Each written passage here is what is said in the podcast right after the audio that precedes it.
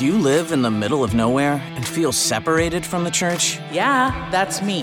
Or do you think the church is out of touch? Absolutely. Then this podcast is for you. Coming to you from the Diocese of Sioux City. What? Where the hell is Sioux City? Welcome to Outcast Catholic with your hosts, Father Shane Demon and Father Travis Crotty. Ladies and gentlemen, welcome to another episode of Outcast Catholic. I'm Father Travis Crotty. And I'm Father Shane Demon. We're coming to you from the basement hall at St. James Catholic Church in Le Mars, Iowa. Welcome. It's good to be all. here. Absolutely. A little nostalgic. We've got a little little cabinet over What do you call what do you call those little cabinets? Like a curio cabinet? Yeah, a curio cabinet a, with That's um, a thing. Yeah. Yeah. I like this. I found these in the um, the kitchen last night. There's these cups that actually say St. James. You see that right there in cursive? Can't see it. They're great. I I do see I want to bring those back. Okay. Yeah. Maybe we need to get some All Saints ones with the yeah, those are nice. Little coffee cups. You know, here in Plymouth County at St. Joe's Church, St. James Church, and St. Joe's in Ellendale, maybe Yes. more churches, you do have some kind of displays of all the historical vestments, Mm-hmm. you know, uh, former things used in liturgy. Right. Sometimes I want to take things out and use them in current liturgy though, so Sure. We'll see if I hack some of that stuff out of there. But Well, you well you go right ahead. You go right ahead. that's right. It's your stuff. It is. Father Shane, what have you been up to? Well, we are recording just on the heels of the Seek conference presented by Focus. Yeah. Mm-hmm. great big national conference. In fact, international. I know. You, I think you had a group involved, if I'm not mistaken, In the same church basement. in this same room right here. Your youth group day. Mm-hmm. was here. I know. I had high school seniors down in Sioux City. We were tuning in. Uh, what a great experience! Yeah, it was wonderful. It was obviously not the same as being there with like 20,000 Catholic college students. Right. Um, and for those who don't know, uh, Focus Ministries, Ministries, is that what they call it? Yeah. Yep. Focus Ministries was started by Curtis Martin and some other guys out of Benedictine College. What now, like 20 some years ago, right? Probably 2025 by now. Yeah, now. and now you mostly see them at a lot of lot of uh, university campuses across the U.S. and now international too in some other countries. There are these missionaries. It's really beautiful. It kind of takes the idea of mission, what we normally think going different country or maybe a third world country, and it takes it to really the place where mission is needed the most: secular university campuses. sure, and even some Catholic. and some Catholic. Yeah, yeah. Yeah, yeah. Secular university, as I meant. No, I'm just kidding. Catholic university campuses too. Um, and yeah, they they really try to spread the gospel through discipleship ministry of leading Bible studies and inviting people into a relationship with Jesus Christ. And out of that has come this huge kind of series of conferences that this year was virtual. Right. Um, we were supposed to be in St. Louis last month. ah, gosh, St. Louis, what We a great place. To, yeah, we were supposed to. You're home away from home. We were supposed to be in St. Louis last month, but they delayed it one month and put it online, Mm-hmm. and uh, had great keynotes. You know, particularly in the evening sessions, kicking off with Sister Miriam Heidland, Mm-hmm. uh, uh, Bishop Robert Barron. Then we went into Dr. Edward Sri, and then Immaculée for one of the Rwandan genocide Mm-hmm. Yeah, survivors. yeah, incredible story. I actually preached about her this weekend. Did you? I Nice. did. Yeah. And then I know on Saturday morning they had Dr. Reyes and Sister Ah, Bethany. yeah, little kind of men's and women's sessions. Yeah, Yeah. And then on Saturday night, the two major keynotes were, um, woman from Denver, Um, boy, I've just been talking about her. Why Father is- Mike Schmitz. After that, Yeah, she was but, wonderful. um, Last name starts with a D. You'll think about it. I will. I've been, Anyways. I've, I've been quoting her because she was broadcasting from the University of Nebraska at Lincoln's Women's Center. yes, Did a great job. So it was a great retreat or kind of an online conference experience. Right. But interestingly, the talks for me didn't feel like a normal Seek conference. Tell Um, me why. Well, I thought the talks were, um, well, my experience, and maybe it's because it's some of the breakout sessions that I've chosen to go to in the past. A lot of the breakout sessions have been helping college students figure out who they are and where they're at at this point in their life. Sure. And I felt like the talks this year were much more um, theologically rich and very kind of Christological. Obviously, Bishop Barron's was probably the most Christological, um, but much more focused on God and a little more deep. Um, but that might just be a response to the pandemic we're in. Yeah. You know, in the midst of challenges, in the midst of our, uh, you know, all the, the struggles that people have been going through, how do we just turn to the Lord and find His identity? And then within that, uh, how do we move forward in, in greater solitude uh, or greater uh, solace, rather? So I, the talks did not go kind of the way I thought they were going to go, but I thought they did a great job. And my my students I know responded very well, and Yeah, likewise. It, it was it was beautiful to see how the students responded so strongly. I think to the how strongly Christological and focused on God it was, and really theological, because it really called them to realize I want a deeper relationship with God. I need to take this to the next level. Um, so well done, focus, and well done, seek. yeah, Keep I think it was a great. And shout out to anyone in Ohio listening to us. I know uh, Carissa Feldheim of Bishop Heelan grad. Ah, is that where she's a missionary? I think so. She went on to the University of Iowa, um, then joined Focus as a missionary. She was out at Seek in Ohio somewhere. I got a text Ah. message from her, and she said, "Oh, I met people at the Seek conference here in Ohio in our small groups that listen to Outcast Catholic." What? So, so to anyone in Ohio tuning in, shout out to you. Thanks for your support. I need to do a few more shout outs since we're on the on the topic. Yeah, well, I'll, I'll throw it out. I got a missionary friend, Marta Okay. Pugh uh, from Sac City here in Northwest Iowa, who's a missionary at Fort Hays State in Fort Hays, Kansas. She was also putting a group together for Seek. So shout out to, I don't know if anybody at Fort Hays listens to our podcast, but if you do, shout out to you. Excellent. Um, to Skylar and Cruz, Brandon, Kelvin, and Meatball down at Iowa State University. Meatball. It's his nickname, and every he loves it, and everyone embraces it. That's great. Uh, they've got a great little fraternity house going down in Ames, and guys keep those rosaries going. Um, great little prayer group they have in their house. Also to Carter and Lizbeth tuning in, also from the University of Nebraska at Omaha's Newman Center. UNO. yes, they're at UNO. Go Mavericks. Um, grads. Shout out to all of you. So Heyo. yeah, Well, you know, Father Shane, we are right on the cusp of a new liturgical season. we are. It's coming soon. It's coming very soon, and I thought I was just figuring out the Christmas season. Turns out that was done. Noob. And then You're a newbie, aren't I'm you? a noob, and then you get a little a little sprinkle of ordinary time, Little just sprinkle. a little Little taste. taste of green vestments. Back at it. Uh, Yeah. we left our poinsettias up, kind of like as a low key move of like up, up until February second. Got got the life out of those poinsettias. Okay, good. because it kind of had a little Christmas in the background theme, ordinary Sure. time, winter, winter ordinary time, as Uh-huh. as, as we say. And uh, now Lent is right around the corner. It's coming very soon. This will be your first Lent as a priest. Hopefully, I spend it in a church rather than my room. That'd be a good thing to do. Sorry you got COVID Oh, for Christmas. gosh. Yeah, what Wah. Christmas yeah, um, but that would actually be very like a penitential thing to just spend my, the whole Lent in my room. So hopefully, Well, you know, please God, that doesn't happen. your antibodies are kicking in. You'll be fine. Oh yeah, I've been riding high on those things. Um, yeah, however they work. Yeah. Uh, okay, Lent. We we use this word all the time, and Right. it cues up, you know, maybe some thoughts of giving up chocolate or ice cream. Maybe it cues up the idea of ash smudge cross. Have you played Catholic card game before? Yes. Wow, I'm a big fan. It's very, very, um, kind of like esoteric, and you need to have the right group to really get it. Right. But it's a game some couple made in Minnesota where it's it's it's like some of the like apples to apples and Cards Against Humanity, but it's extremely Catholic. But Right. one of the cards is an in, indistinguishable uh, Ash Wednesday cross, which is funny, Right. Because it's just a little smudge.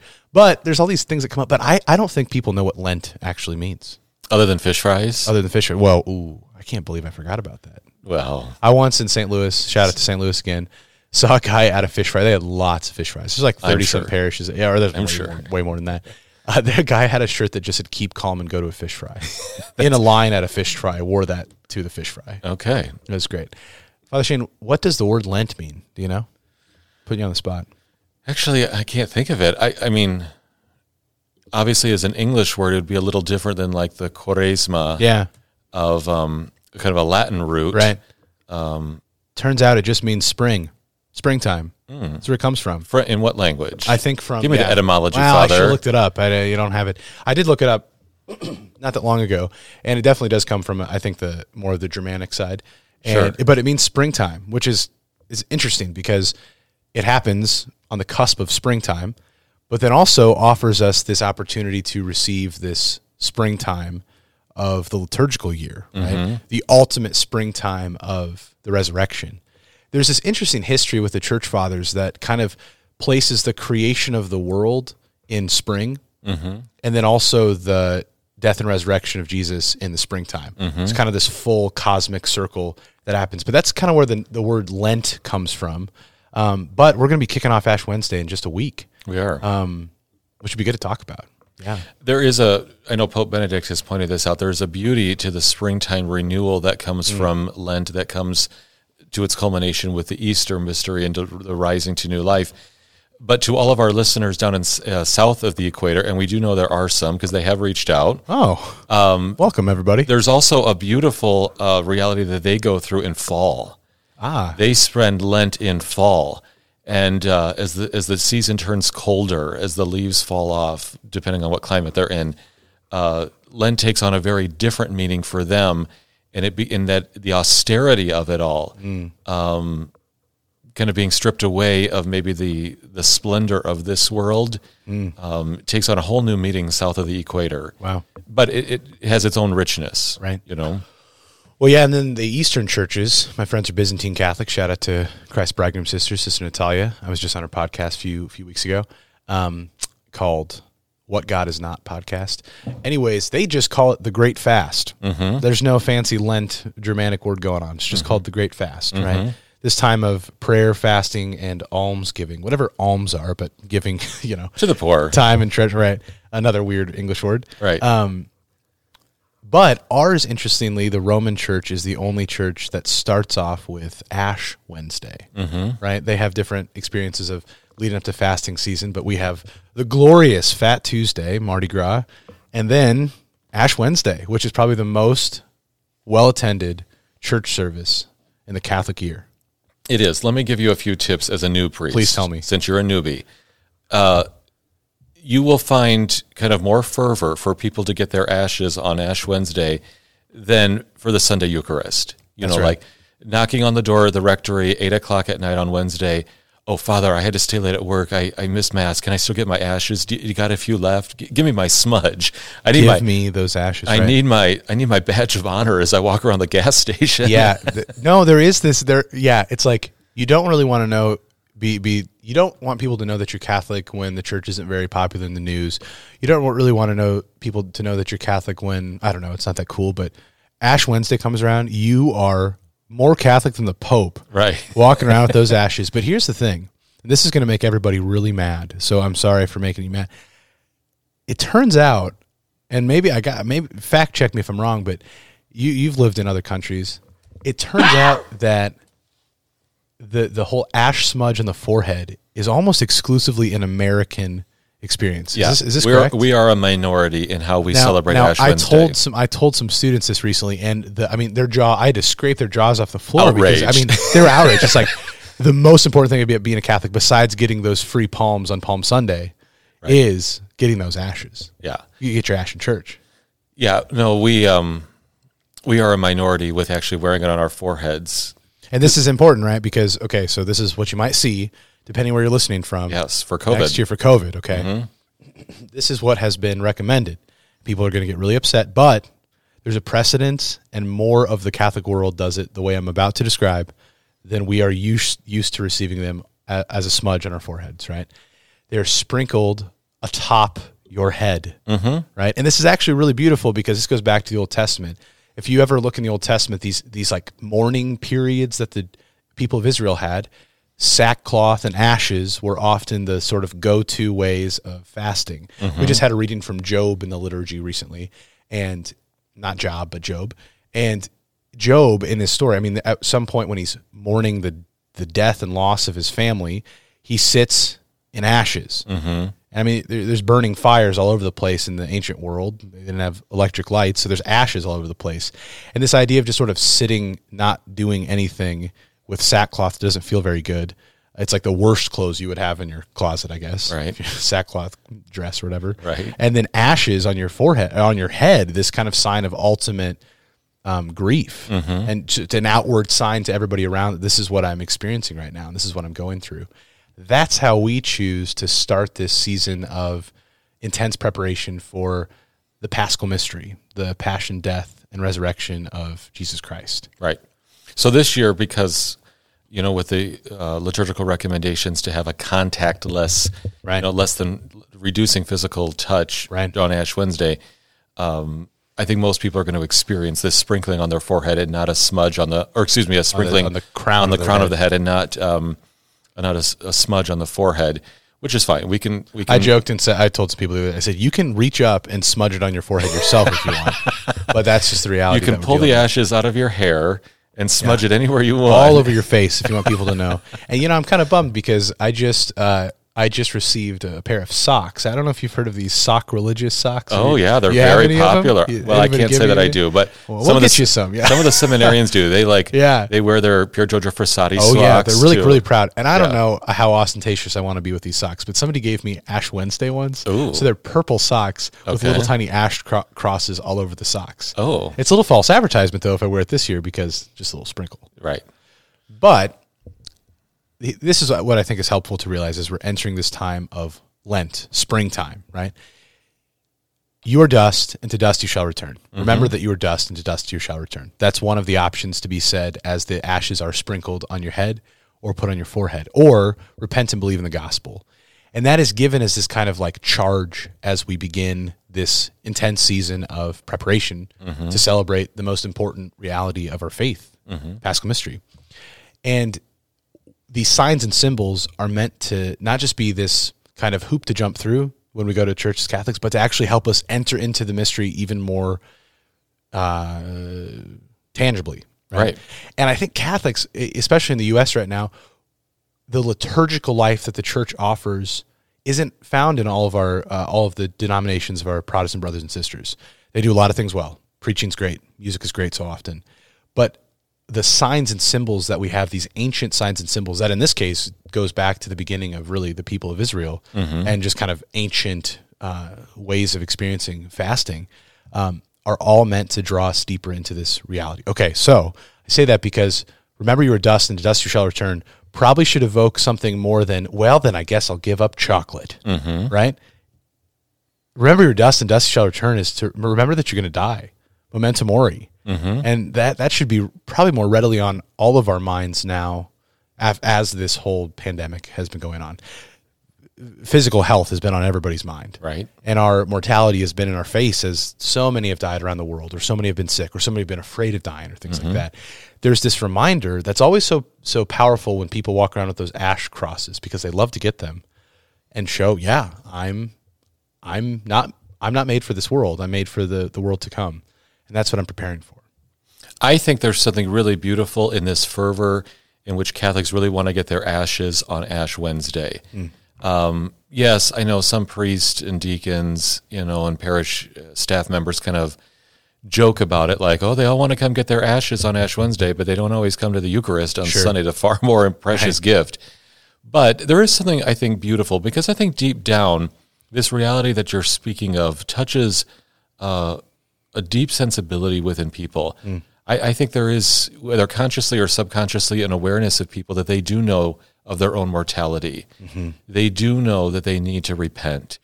They do know that when A- uh, Ash Wednesday rolls around and it's the season of Lent, I think there's something in the, in the dutiful sense of conscience that it uh, kind of evokes this sense of, boy, boy, do I need repentance in my life? You know, I need to get my crap together and start working on my inner self and my relationship with the Lord. Right. I do think there's something beautiful in that. And even if people are just clamoring to go get their ashes on Ash Wednesday, I don't think uh, I don't think there's a lot of people who do this out of vanity. No, you're- like yeah. I'm going to just look like a Catholic on one day a year so I can have my ashes on my forehead and blend in. weird purple socks with ash crosses might be vanity. Right. Real ashes on your head, probably not vanity, right? Right. Because it is a it is a moment of real humility. Yeah.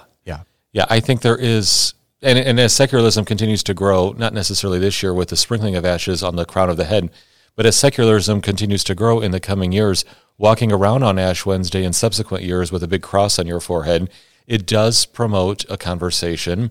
It does prompt, um, you know, a lot of discussions that are like, what do you have on your forehead? Did you not shower this morning? Well, no, I actually do, you know, enjoy hygiene, but Right. this is what my religion practices yeah. today. And I do think that there is this sense within Catholics to know, like, I'm growing when I'm in a season of repentance. Right. I, I'm growing in virtue. I am getting over myself. I am finding the Lord, and I'm trying to walk as a disciple and turning away from sin in whatever level one might be capable of at that point in their life. I do think that is deeply ingrained within Catholics, mm-hmm. and you can call it, you know, the good old Catholic guilt, uh, but but I don't think it's something that we should be cynical about. I, I do think that the the call of repentance does strike a deep spiritual nerve within us, which can be beautiful, Right. and prompt uh, a really rich season. Right. And my hope would be, uh, and what I've experienced myself is that the more you kind of like allow the liturgical life of the church to wash over you and really be steeped in it, the more you can receive what it has. We talked about this at Advent time, but so so we don't want Advent just to like the only sign and symbol that affects us is the Advent wreath. Likewise, in Lent, we don't want the only sign and symbol of the church to affect us to be these ashes because it's beautiful, but it stops with that first day. We have to wait these seven or so weeks until Easter. Just like Advent, though, the church's texts that have been written down over centuries and the scripture that has been very, very intentionally appropriated to each day of the year, each Sunday especially. Everybody's so excited right now, uh, hopefully still, about Father Mike Schmitz's Bible in a Year podcast, right? That's what the church has done is that it it gives us access to the scriptures over these different cycles of readings. So I just encourage everybody to take that that step of Ash Wednesday that we love so much and entering into this this time of celebration and mystery that we can then listen to these texts and receive what they have. Mm-hmm. So if that means looking up um, on the internet to find the readings for Mass to prepare, or especially those prayers, the collect prayer, the opening and closing prayers, those help us to enter more deeply and to understand when we show up at church, what are we actually praying about? What are we praying for? Mm-hmm. The collect prayers are gorgeous. And uh, you know, everyone always hears Father say at the beginning of Mass, "Let us pray," and, and then, then, you just look at the sky or look at the ceiling for a bit. Yeah, and then okay, finally, now we get to sit down and listen to the first reading. Right. Who's the lector today? Oh, that lector. Oh, okay. Yeah. No, no, no. Listen to the collects. What is the Church universally praying? Because at every Mass, at every altar worldwide, the Church, with one united voice, is praying a particular theme. As this very sacred pilgrimage, this journey throughout the Lenten season culminates with Holy Week notice those collects, those those collective prayers in which we gather all the voices of the church in one common theme throughout that liturgical celebration. I think that's going to be helpful uh, to really guide their their spiritual growth and their prayer right. throughout the season. Absolutely. So make sure to get your ashes next week, wherever they end up on your head. Right. And lean into the season of Lent, the season of preparation, the season of coming closer to the Lord. Thanks for tuning in. Send your questions and comments to outcastcatholic at gmail.com. Catch you next time, and God bless.